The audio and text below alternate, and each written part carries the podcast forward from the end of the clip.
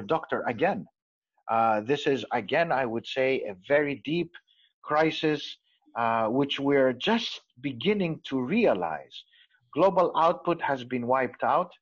Um, if you read any of the reports of the IMF, you will see that more than 107 countries out of a total of 200 are asking for IMF bailout and support. Um, simply, the IMF does not have the capacity, does not have the money to bail out these countries, uh, all of them to the same extent. Um, so something has to be done. Already, the world has announced 8.7 trillion dollars of support. Um, and if you account for global GDP, um, uh, that's a huge amount that already has been committed. And we haven't yet started to account for the loss of jobs in the global marketplace. We're just uh, hearing and reading the news in the US. So the US is going to be facing a huge crisis, trying to avoid the deep depression. Uh, so it's basically between a deep depression or a prolonged recession. And again, uh, it, the nuances are in the numbers, and they will become far greater as we uh, we get out of it. Um, uh, you're reading that global aviation is going to be depressed.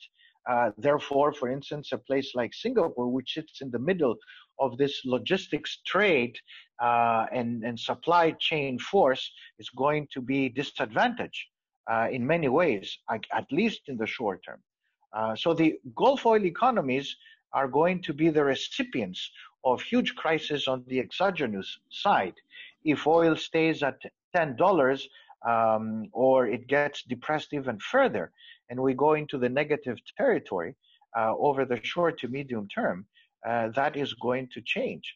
And my question is to many of you is what will be the price of oil based on demand and supply?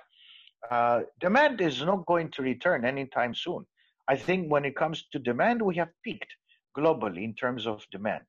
Uh, we're not going to go back to consuming 100 million barrels of oil every day.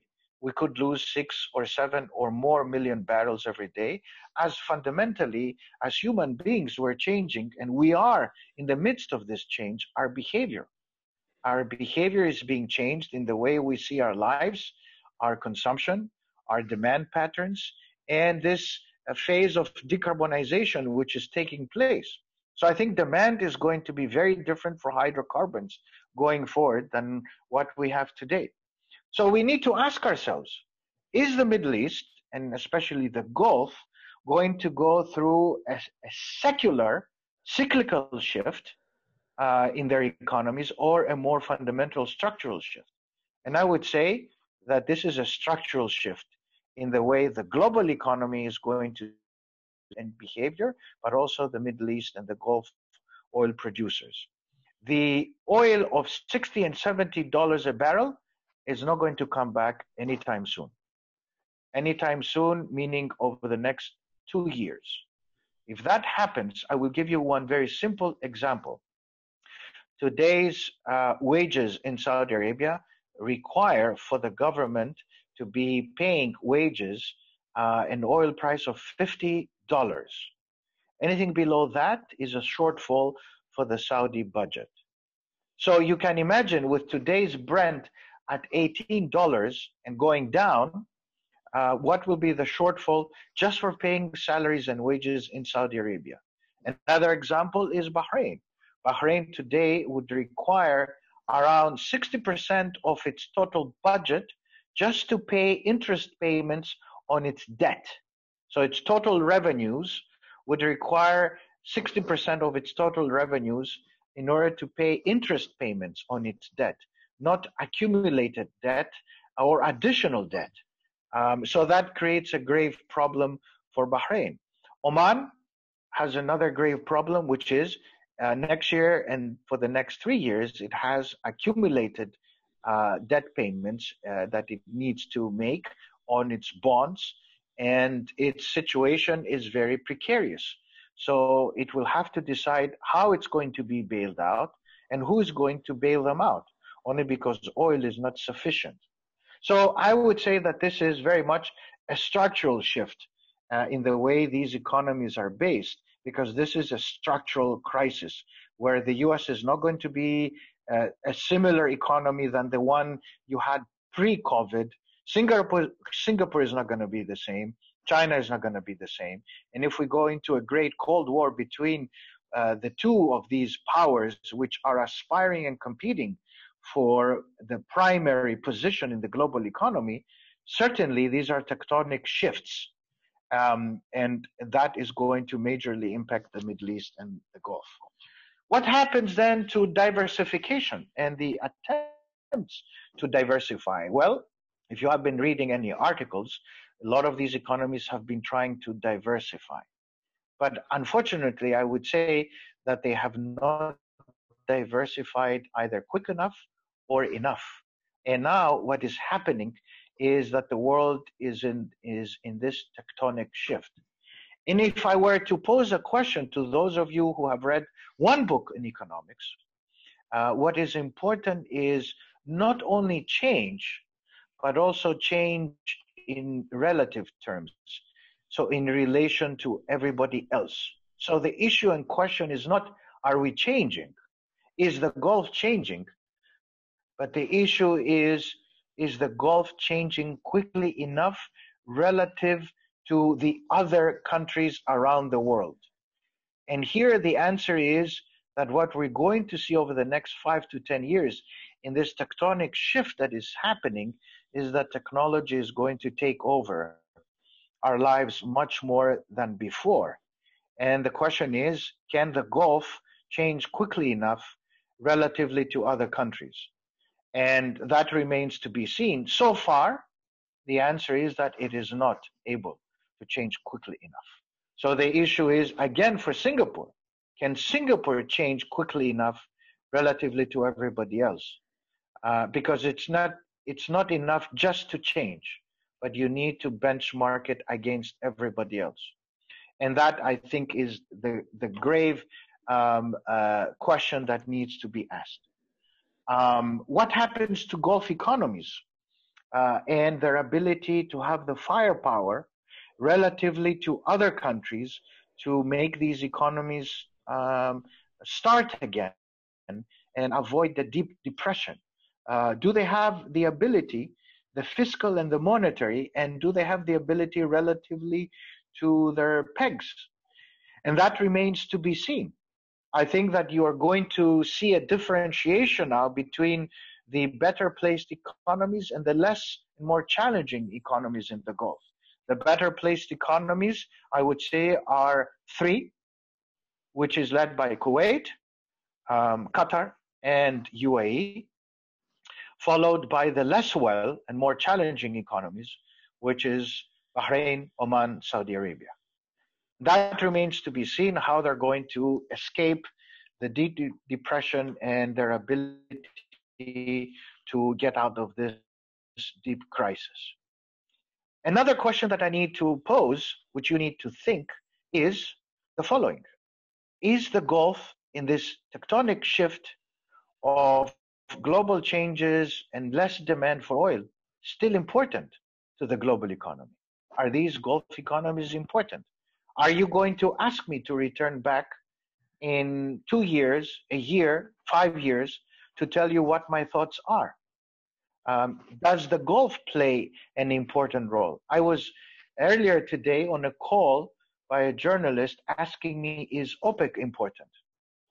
My answer is yes, in some ways, but it seems that Trump is more important because Trump has revolutionized and had a coup d'etat against OPEC uh, recently uh, by his interventions.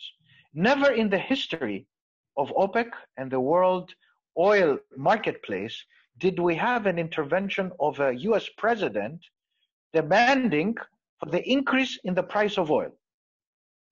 Since the 1970s, we had US presidents, starting from Nixon, intervening to ask for a depression, a correction in the price of oil, and certainly uh, the delinkage between oil and the Middle East, uh, dependence of oil, and uh, became a primary issue for all US presidents. For the first time, now the US is intervening to see an increase in the price of oil, which is fundamentally changing, in my opinion, the way OPEC works and the importance of the Gulf in the global marketplace and in the oil marketplace. I do not say that um, oil is not going to be important. No, but oil is declining in importance, and this crisis is going to accelerate the decline of oil, and as a result, the decline in importance of the Gulf. And if you don't go very far, just Google some of the um, pundits in the Washington uh, vicinity to see, especially the neocons, the neoconservatives, to see what exactly they're saying in terms of if the Middle East and the Gulf is important. Their view, and I'm not a proponent, I'm not a neocon, their view is that the Middle East is less important for US foreign policy. And as oil declines in importance, the US is going to be less inclined to look at, at the centrality of the Gulf oil producing countries. Um, then I think it is it is very important um, what exactly does the Gulf itself think of itself and how they encounter this post-COVID world.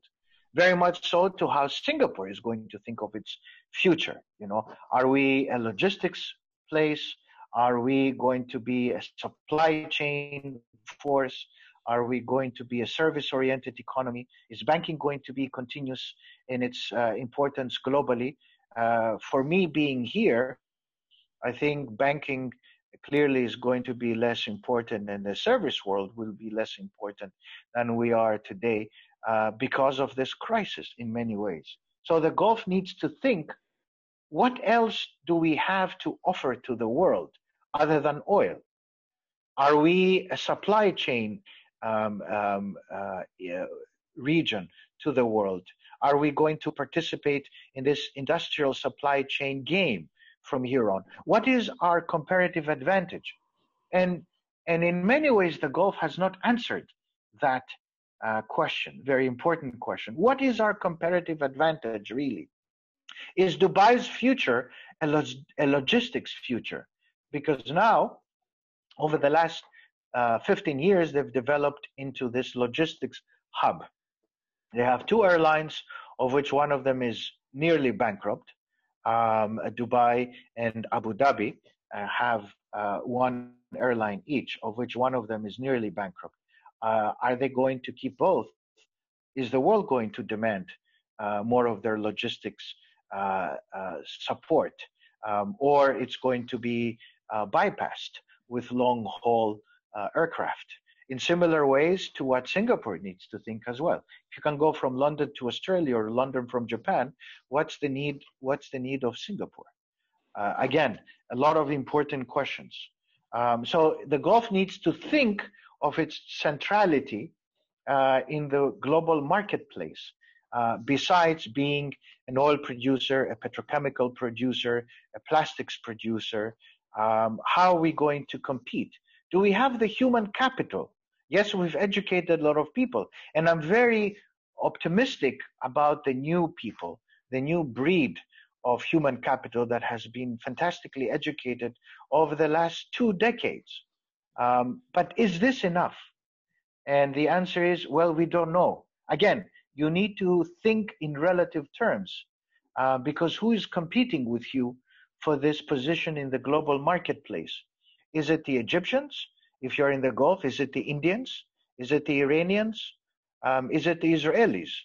Um, um, what is our future vis-a-vis all of this region? Because everybody is competing.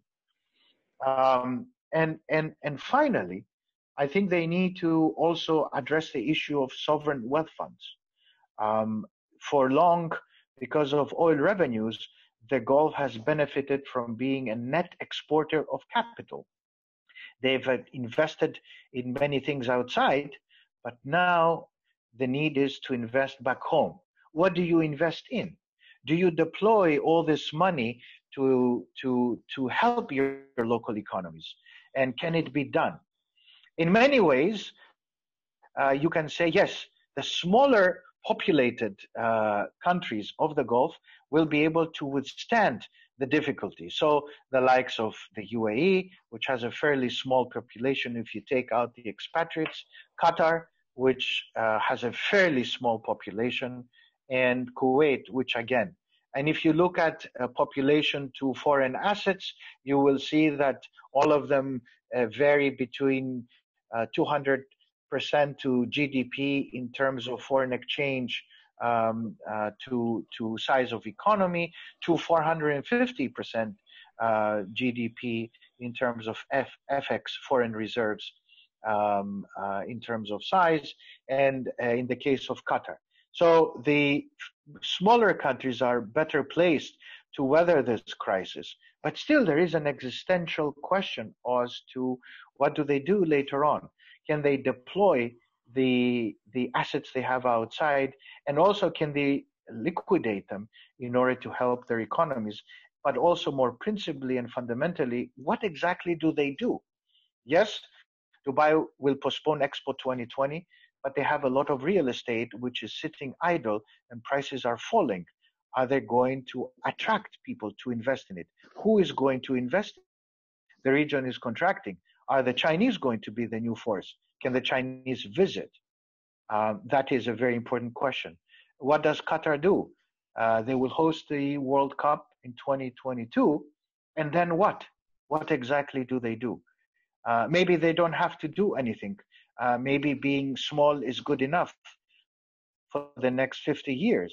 Um, the same question is in Kuwait. Maybe they don't need to do anything. Uh, they're a few Kuwaitis um, uh, to be taken care of, and that's a simple issue. But then fundamentally, what happens to Saudi Arabia, which is a fairly large country? It is the size geographically of Western Europe with about 23 million locals. Uh, that is a very different population mix than what you have in Qatar, which is roughly 400,000 locals. Um, the demands are, are diametrically very different. So this is what all I wanted to say. I wanted to steer your thinking rather than to be complicit and tell you everything hanky is hanky dory and you go back to your original books in economics and you read it. Um, it won't do you any good. I do think that uh, new books in economics are, are being written now as we experience this unique and fundamentally different crisis. Um, but this is all I wanted to say, and I'll open the floor to your questions. Thank you. Thank you, John. Um, uh, while we wait for questions from some of our participants, which are which are numbering almost hundred, let me let me start off uh, with one of your comments that you made about this uh, new Cold War. Um, uh, we've seen in recent days uh, tensions escalate as um, Iran um, sort of surrounded U.S. Uh, warships um, um, in a provocative manner, and we just heard that uh, President Trump um, gave uh, an order to to in fact uh, take those uh, boats out if, if, it were needed. Um, do you think um, uh, in the in the context where Iran's uh, economy is already devastated by uh, strict oil sanctions, and we still don't have any reliable information on how they're suffering under uh, the COVID nineteen um, pandemic. Uh, do you think this increases the likelihood of the Iranians uh, committing further provocations in the Gulf? Um, um, uh, what are your views on that, John? Well, um, uh, Iran is always a tricky thing. Um, another advice I would have to the region is that uh, it really helps to be in peace.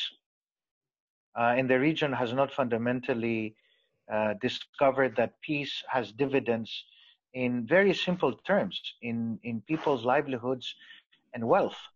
And I think uh, that was was uh, a fundamental issue um, uh, for for the last 50 years or so that hasn't been resolved. Um, um, Iran is always an issue and it will continue to be an issue. And if there is no addressing of all the issues between the Gulf countries and Iran, I think nobody will go and invest in many of these countries today. Um, Iran continues to be a geopolitical issue for the Gulf uh, Arab countries and for Iran itself. Um, wherever you stand on this on this debate, whether you're pro-Iranian or pro-Gulf Arab, um, it has to be resolved.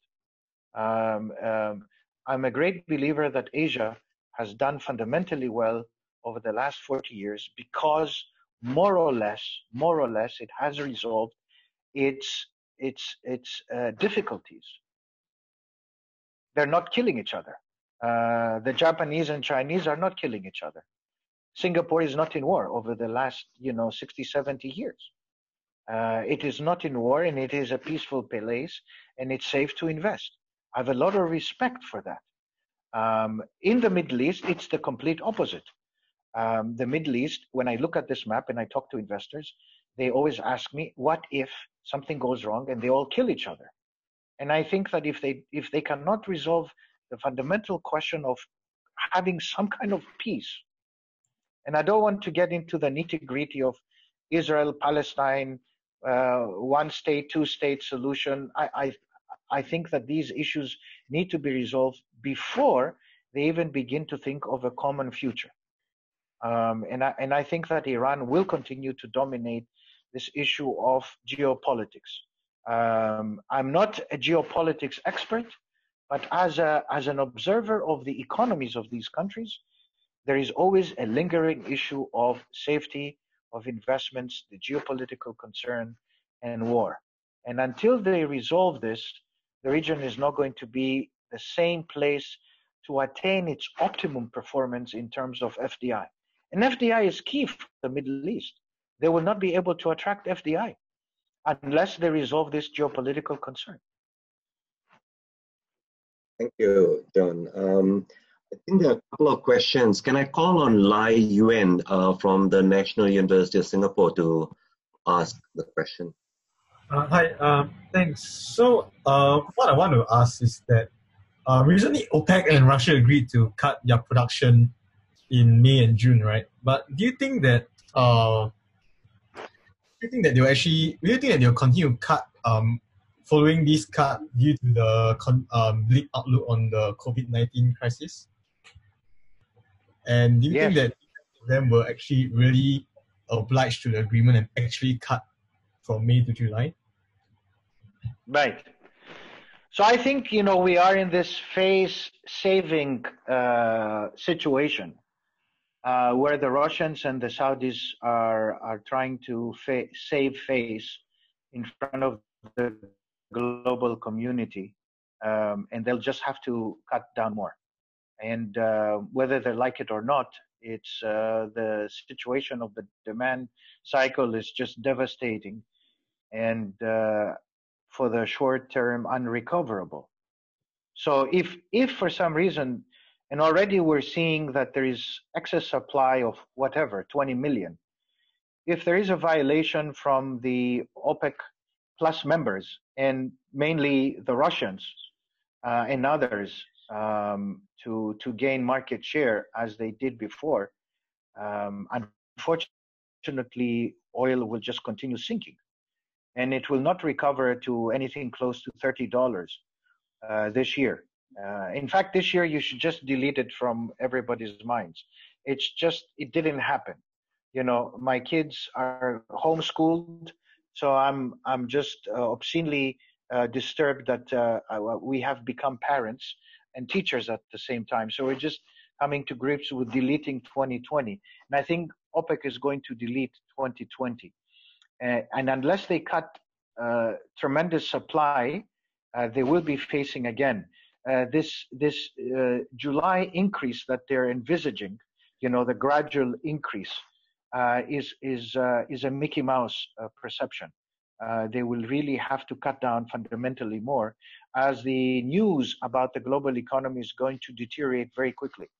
Um, the unemployment is going to get fundamentally um, uh, out of whack with anything we have seen over the, the last 20 years.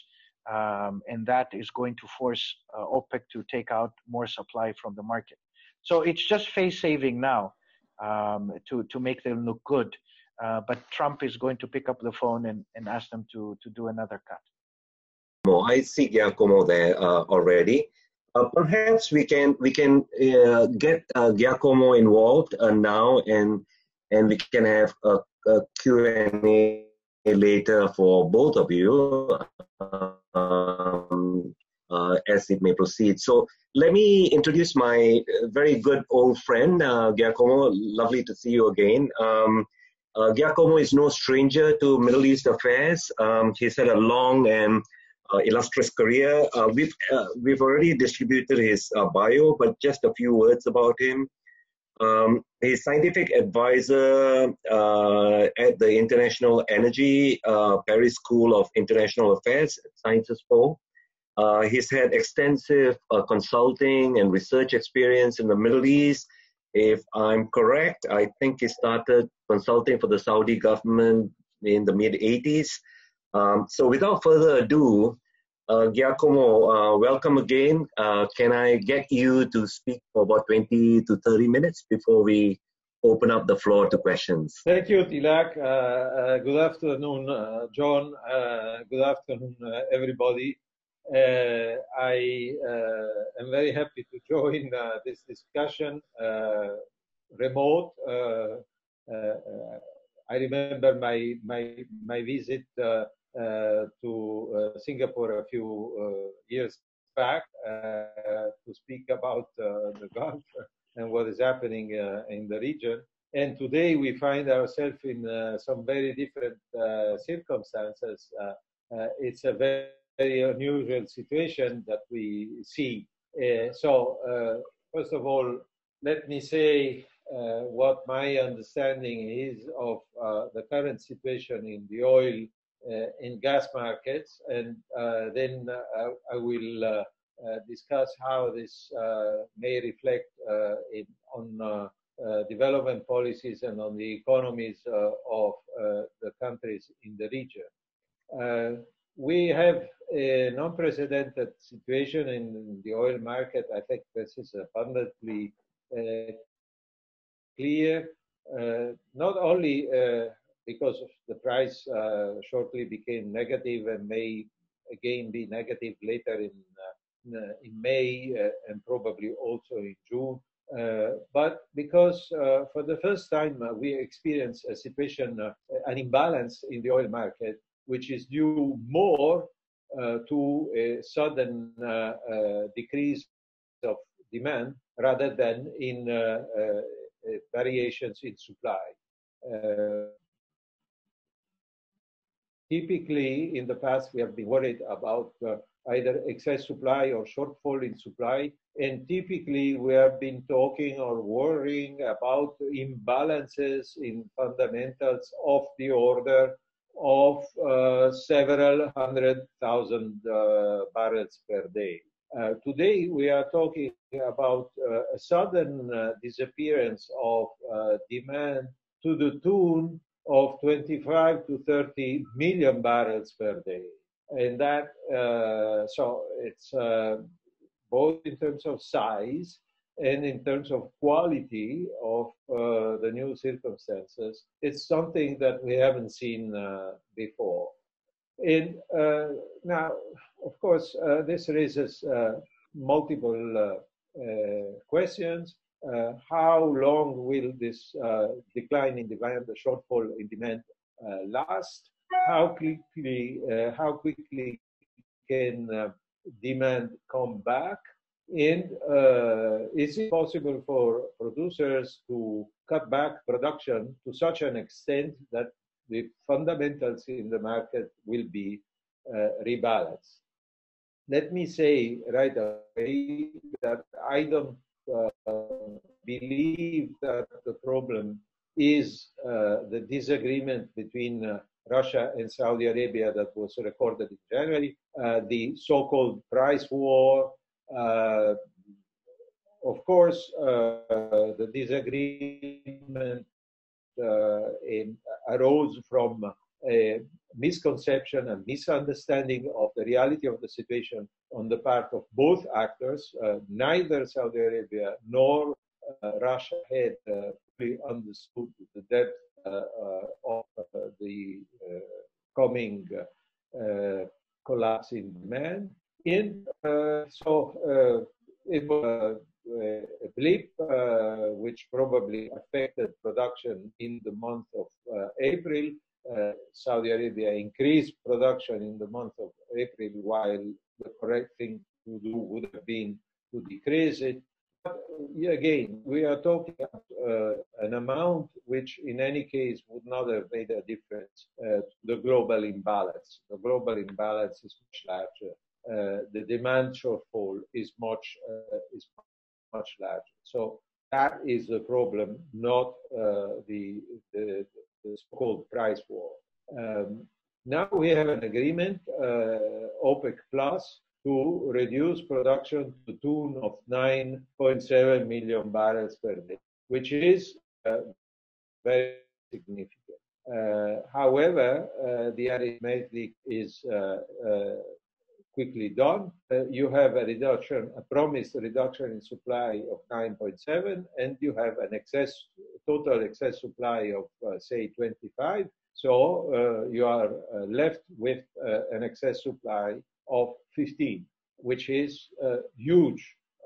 so even if the OPEC Plus agreement is implemented in full, starting in May, we still will have a situation by supply exceeds demand and oil keeps accumulating in storage. And uh, that obviously is a situation which is only tenable for as long as storage is available, and then it will not be tenable uh, any longer because, as you might have heard, it's not allowed to dump oil in rivers or at sea. So you have to do something with it. And uh, uh, so, uh, what can happen? Uh, there are some uh, further cuts that are possible, uh, especially in the United government in the United States. The Trump administration is certainly looking for ways to palliate the situation. Uh, they are speaking of uh, replenishing the, the, strategic petroleum reserve. Uh, there are, according to some estimates, 75 million barrels per, of oil capacity uh, not uh, utilized in the strategic petroleum reserve. Uh, if the imbalance is of the order of 50 million barrels per day, then 75 million barrels uh, limit would be filled in five days. Uh, so uh, there is a capacity there. Uh, it's not possible to fill it uh, this quickly. There is probably a limit uh, to filling, to the rate of filling the, the strategic petroleum reserve of about 500,000 barrels per day. So it would not take five days, it would take longer, but then, you know, to only subtract 500,000 barrels from supply. So it is not clear what uh, the federal government uh, might do to substantially reduce uh, production. The uh, Secretary of Energy has said that by the end of uh, the year, he uh, expects shale oil production to have declined by 2 million barrels per day. Let's say even 3 million barrels per day. Uh, that still uh, leaves uh, a, a, supply excess of 12 million barrels per day unless demand picks up. Now, on this, opinions diverge. Some people say or expect that uh, the uh, pandemic situation will be uh, quickly resolved. and economic activity will uh, pick up again and we will be back uh, to uh, normal demand above 90 million barrels per day by the end of the year. Um, on this, I'm not an authority. I cannot comment on on the prospects of finding a, a quick uh, solution to to uh, the pandemic situation. Uh, but what I hear and read is mostly skeptical about this because we are maybe reopening, but there is a, danger of a second wave, a third wave. people have been talking about uh, scenarios in which the, the virus keeps coming back periodically until uh, uh, the middle of the decade. Uh, certainly, we would need to find a vaccine and uh, engage in massive vaccination across the world. Uh, the vaccine is not here yet. People are working on it, and uh, it will take some time before a sufficient number of people are vaccinated. So my own uh, instinct is to uh, believe that the recovery will be uh, slow. And before we get to a demand above 90 million barrels per day, we'll have to wait for quite some time. What that means is that uh, prices are probably uh, going, uh, oil prices are probably going to remain soft there is a lot of uh, oil uh, potentially uh, being produced, and um, and prices were weak already before this all happened. Already in in January or at the end of last year, it was evident that prices were rather soft, and I am of the opinion that we shall have to wait uh, for a long time before we see uh, prices uh, uh recovering to, say, a level of uh, 40 or 50 uh, dollars per barrel. Now, um, what does this mean for the Gulf economies?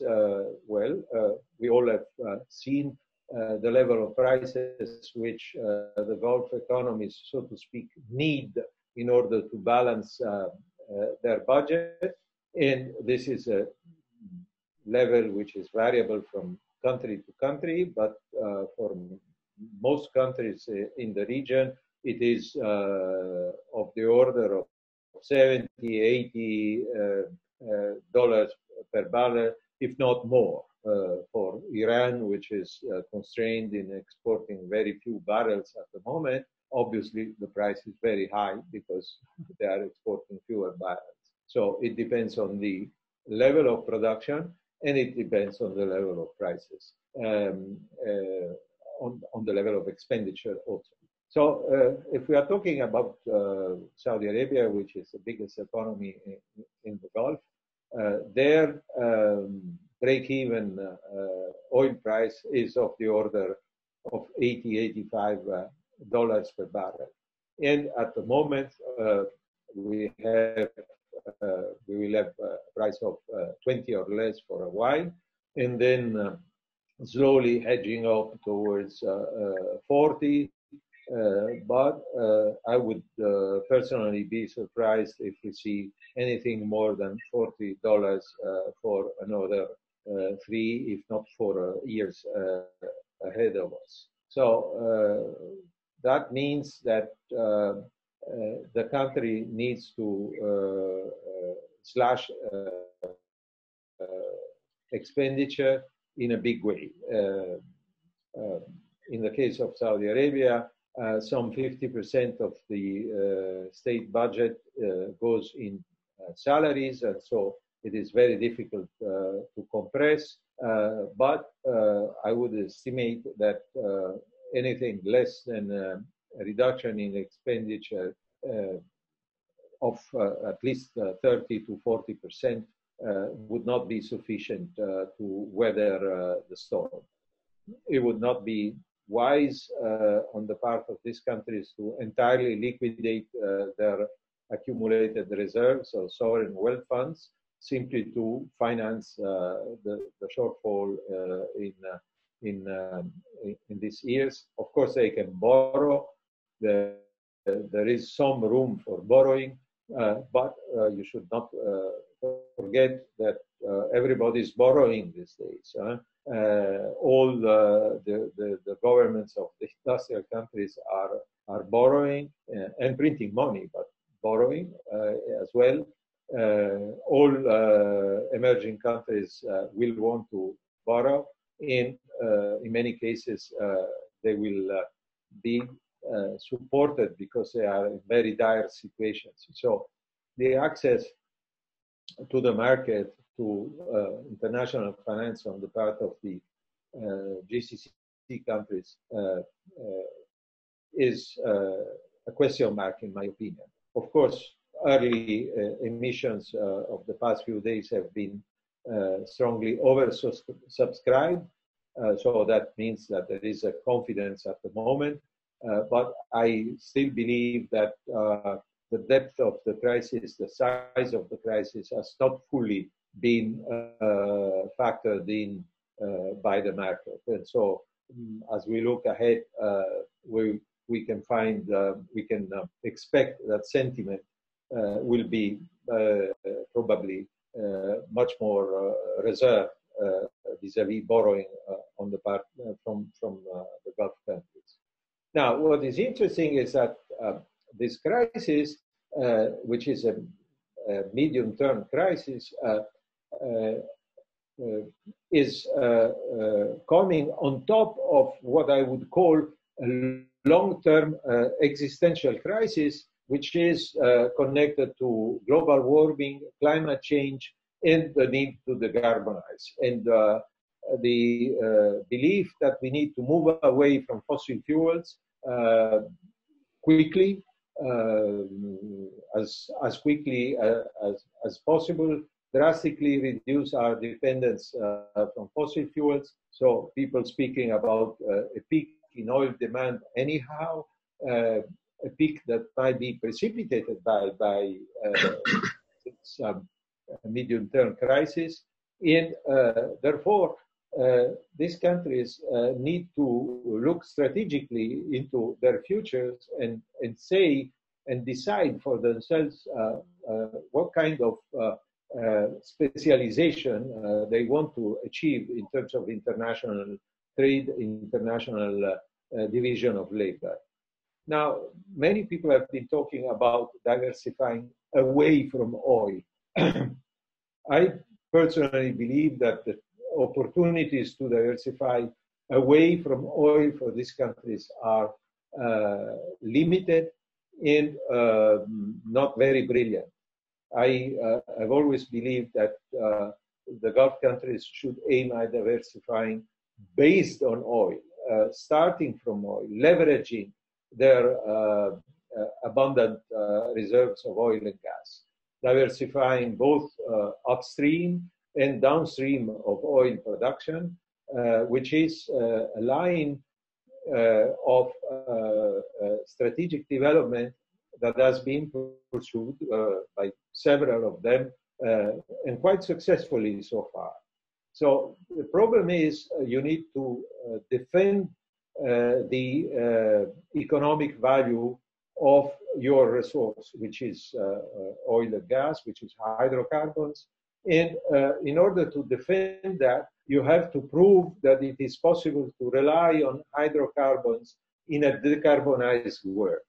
Now, this is possible in uh, uh, technologies to uh, achieve this have been uh, discussed and are known, but you know, too little investment is going into this in the countries that should be most interested in promoting these technologies, i.e., the great uh, hydrocarbon producers. I'm thinking of carbon capture and sequestration. I'm thinking of the transformation of uh, hydrocarbons into uh, hydrogen or uh, other hydrogen carriers, such as ammonia or other uh, compounds. Uh, in uh, I'm thinking of the possibility of these countries to offer CO2 sequestration services to the rest of the world, continuing to utilize fossil fuels for a while, as we know. And these countries, therefore, uh, theoretically have the possibility of positioning themselves um, of positioning themselves uh, as uh, in the forefront of uh, global effort towards decarbonization and preserve the, the, the value uh, of uh, their hydrocarbon industry, but they need to engage in uh, massive in uh, uh, in massive investment, beginning with capturing the CO2 that they are emitting today is to leverage the availability of uh, hydrocarbons uh, in a decarbonized uh, world. So it's quite different from investing from a strategy of diversification away from oil uh, you know, you can promote uh, tourism, uh, you can promote finance, you can invest in high-tech companies around the world. Um, all of these things have some merit, but um, uh, they are unlikely uh, to be as promising and to, to be uh, as effective as, as a basis for your future development as uh, the reserves, uh, uh, the hydrocarbon reserves that they possess. So we we really need, a, I believe, a change in in strategic outlook in a, decisive turn uh, towards a, strategy that uh, puts the defense of the economic value of hydrocarbons in the longer term at the center uh, of the picture.